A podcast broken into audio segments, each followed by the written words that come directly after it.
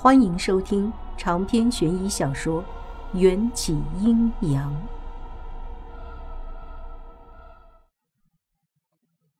见我吃得香，库尔班和大乌都会心的一笑。只是他们不笑还好，长得那么诡异，怎么笑都只会让人觉得毛骨悚然。看看这个，大乌又跟变魔术似的。从黑瓦罐里掏出一卷画轴，咚咚，我用啃干净的一根羊骨头敲了敲装着大巫身体的瓦罐。你这罐子里怎么跟哆啦 A 梦百宝箱似的，什么都拿得出？哆啦 A 梦是什么？大巫充满了智慧的脸上第一次出现了狐疑，我忍不住偷笑。这个大巫就算能预知未来。应该也预知不了两千年之后的动画片吧？可我应该怎么跟他解释呢？别说动画了，这年头的人跟他们说电视，估计都讲不清楚。嗯，哆啦 A 梦就是机器猫，就是一个和你一样厉害的存在，但它不是人，是一只会说话的猫。那这只猫仙人的结局是怎样的？飞升了还是没有飞升？哆啦 A 梦完成了自己的使命，就回到了他应该去的地方。我尽量组织出能让这些古人理解的词汇，来描述哆啦 A 梦故事的结局。原来如此，这位猫仙人当真令人崇敬。大巫若有所思的点点头。眼神莫名的变得坚定。我把手擦干净，打开那张画卷，上面画了一位身材婀娜的异域少女。少女穿着一袭粉色的绣花长裙，瓷白的肌肤映衬的衣服上那些华丽的刺绣，红得更亮，绿得更翠。但衣服再美，也掩盖不了她与生俱来的花容月貌。这便是我燕京国的解忧公主，献给秦国皇帝的也是这张画。大巫语重心长地说着：“我现在才知道，为什么大巫和库尔班那么笃定，我可以冒充解忧公主鱼目混珠。感情祝州女子都有在出嫁前蒙着面纱的习俗。”所以，燕京国王在献给秦国陛下的画卷中，解忧公主也是用粉色的面纱蒙住口鼻的。可饶是如此，解忧公主那双水灵灵的、好似会说话的大眼睛，也能让人一眼看出，这是一位百年难得一见的美女。再看看铜镜里，我要是也蒙上面纱，只露出眼睛。那双圆圆的大眼睛，当真是有几分与燕京公主的眼睛相似，怪不得库尔班和大巫要对我威逼利诱。我可以暂时帮助你们冒充公主，可我不会和任何一位皇子成亲。你们必须答应我，否则我宁愿被蛊虫咬死。思来想去，我决定暂时妥协。我要保护好迎战的安危，也要守住自己的性命。似乎到了这时，我才明白迎战那句“爱之深，恨之切”是什么意思。当深爱的人背离了自己，当初有多爱，就会变得有多恨。我的心顿时隐隐作痛。思念就像一剂毒药，一旦发作，便无药可解。大巫和库尔班对看了一眼，对我说：“空中紫微星，蠢蠢欲动，预示着我燕京公主只是有惊无险，不出一个月就能安然归来。只要姑娘信守承诺，熬过这一个月，大巫必定将控制你体内蛊毒的秘术传授于你。”大家都是爽快人，达成了共识，他们就退了出去，只剩下阿来左右伺候。我躺在羊皮缝合的毛毯子上，翻来覆去睡不着。明天送亲的队伍就要进入咸阳，是福是祸还不可知。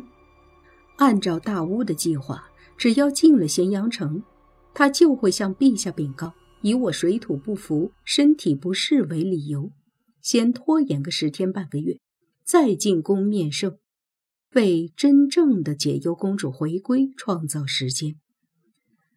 阿来正在为我准备明天要穿的衣服，说是明天进入咸阳是个隆重的大日子，需要穿戴最好的衣服首饰，才能在大秦子民面前展现燕京公主的威风。我对那些叮叮当当的首饰和色彩绚丽的衣服没什么兴趣，歪在垫子上想着自己的心事。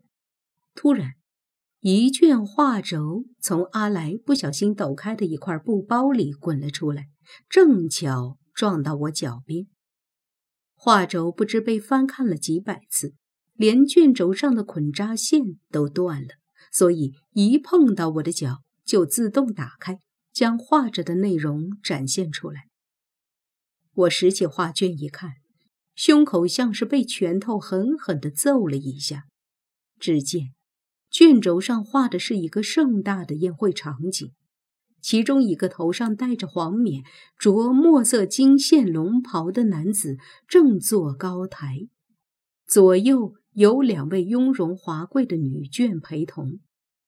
高台下的两侧跪坐着几十位气宇不凡的官员，正中则有七位舞姬婀娜献舞。画卷右上角用小篆竖着写了一行苍劲有力的小字和一个红色印章，小字为“燕京大使面圣图”，印章上则写着“咸阳贾不同”。我总算想起来了，这幅画描绘的是陛下初次召见燕京使者时的盛宴场景，而这个名叫贾不同的画师，就是在参加宴会盛宴前，公孙环带进宫，原本想要给他和迎战画穿情侣衫模样的那个画师。由于贾不同这个名字过于独特，我一下就记住了，只是。公孙环没想到，盛宴当天，迎战并没有穿他准备的鹅黄色衣服，反而穿了一件与我色泽相同的湛蓝长衫。所以，那贾不同被公孙环气呼呼地打发回去之后，就将盛宴所见画于纸上，呈现给陛下。之后，陛下又将此画送给燕京使者，让他转赠燕京王。以展现大秦国的国强民富，这些都是我按照事情的发展，再结合我已经知道的历史猜测整理出来的。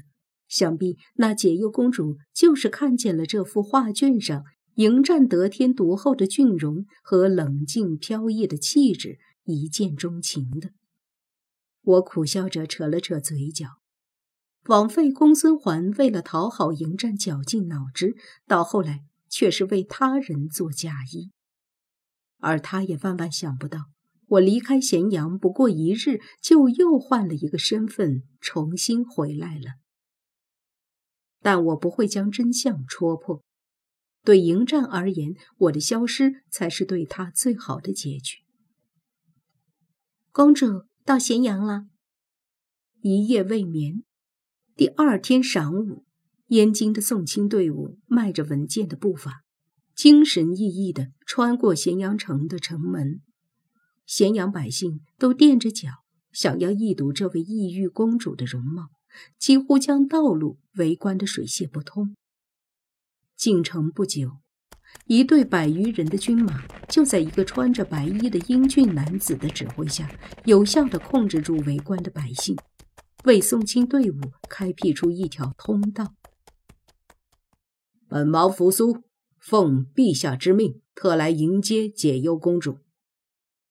这名彬彬有礼的白衣男子，便是陛下最中意的儿子公子扶苏，他也是整个秦国支持率最高的皇子。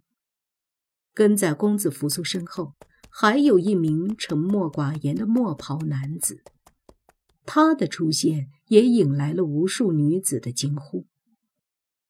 透过随风飘荡的纱幔，我偷偷看了眼骑在马背上无比熟悉的黑色人影，浑身的血液几乎瞬间凝固了。我从来没有想过，回到咸阳城还不足三分钟，就遇见了我最不敢见到的人——迎战。眼眶有些酸涩，我不敢再看那抹在风中显得有些孤寂的高大身影，别过脸。让阿来为我戴上了一条紫色的面纱。燕京公主的马车是万众瞩目的焦点，然而嬴政只是淡淡的往马车上看了一眼，便将视线挪向城门进出口。他的面色比平日里更显冷峻，眉眼之间没有一丝笑意，但这样冷酷的表情却更让咸阳城里的女子着迷。一个戴着宽大斗笠、身材瘦小的人快步走到城门处，吸引了迎战的注意力。迎战从马背上一跃而下，一掌擒住那人的肩膀。可当他手掌落下的那一瞬，迎战就知道认错了人，冷漠的脸上又增添了一抹不易被人察觉的失望。我的心在胸口狂跳，涌动出无尽的自责。迎战无时无刻不在寻找我的下落。公主，你没事吧？阿来见我面色苍白，担忧地问。我摇摇头，用力把眼泪憋回去。不要紧。宋清的队伍在咸阳城百姓的热烈欢迎中前往驿站，为了迎接解忧公主，陛下特意吩咐公子扶苏将驿站从内到外。斥重金好好修葺装潢了一番。这位公子扶苏似乎比陛下更加对燕京公主上心，据说他还将自己府中的得力奴仆都派送到驿站，专门用来侍奉解忧公主。再看同样被分配了负责接待燕京送亲队伍任务的嬴政。绷着一张臭脸，一路上都心不在焉的样子，仿佛根本没有将解忧公主放在心上。这两位皇子的举动，明眼人一看就明白了。公子扶苏对迎娶燕京公主那是势在必行，迎战则只是出来装装样子。两人私底下或许早就协议过。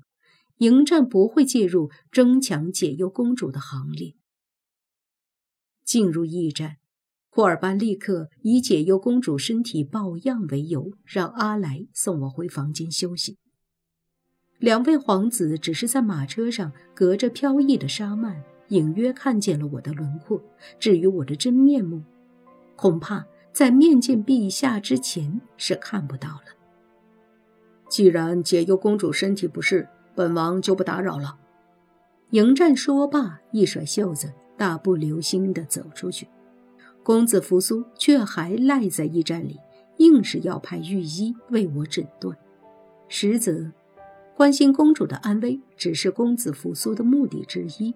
身为接待燕京使者的官员，他的另一个更重要的任务就是验明燕京公主的真身。公子扶苏带着几个年迈的御医，刚想要推开我的房门，一个乌黑发亮的大瓦罐儿就滚到他的面前。大巫在此，我燕京公主的身体，岂能让男子随便触碰？